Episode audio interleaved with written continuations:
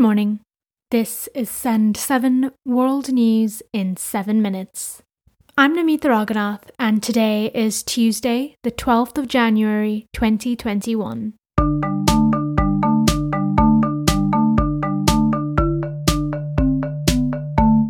Starting in Africa today. In Uganda, Facebook has shut down accounts it says are linked to the Ugandan government. This has happened only days before elections for a new president and parliament. Facebook said a network connected with the Ministry of Information had been using fake accounts to increase the popularity of posts. After 35 years in power, President Yoweri Museveni is being strongly challenged by music star Bobi Wine. Bobi Wine is mainly supported by the younger voters. Mr. Wine has been recently detained and dozens of opposition protesters have been killed. Mr. Wine was speaking to international reporters when he was pepper sprayed and detained. What the world is seeing is just a small sneak peek of what happens in the country.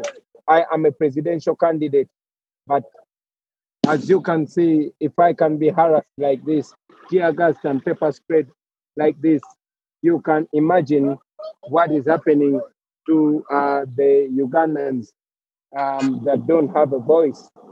That is why I take the risk to make sure that I raise the voice of the people of Uganda.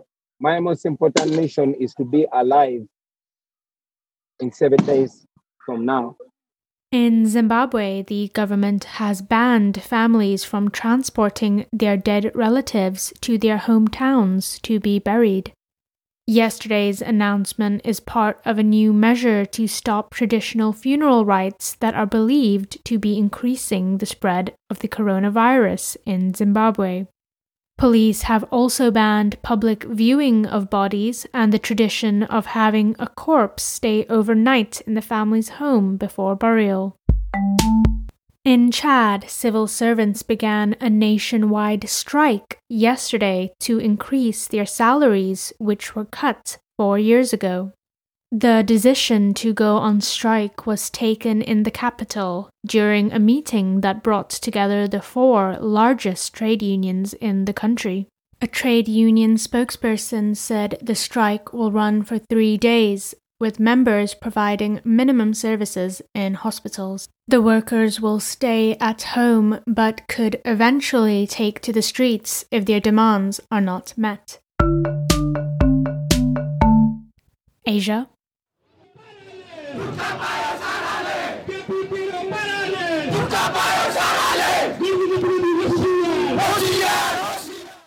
in Nepal's capital, Kathmandu, there was a clash between riot police and hundreds of protesters yesterday.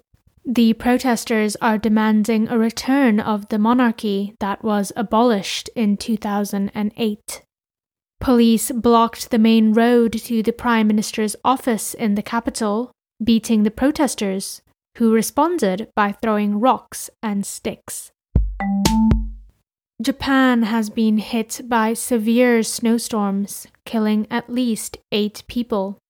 The snowfall in the Hokuriku region is more than double the average expected for this time of year. The Americas. Yesterday in the United States, First Lady Melania Trump broke her silence on last week's violence in Washington, D.C. At least five people were killed last week when hundreds of her husband's supporters stormed the U.S. Capitol. In her statement, she said, Our nation must heal in a civil manner. Make no mistake about it, I absolutely condemn the violence that has occurred on our nation's capital. Violence is never acceptable. In Uruguay, there were 1,000 new confirmed cases of coronavirus on Sunday. This is a new record for the nation of 3.4 million people. This figure is 28% higher than the previous daily record on the 6th of January.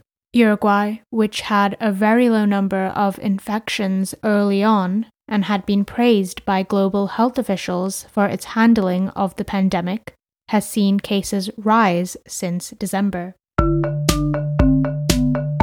Europe. Pope Francis has formally changed the law in the Roman Catholic Church, allowing women to serve at the altar and have more roles during Mass.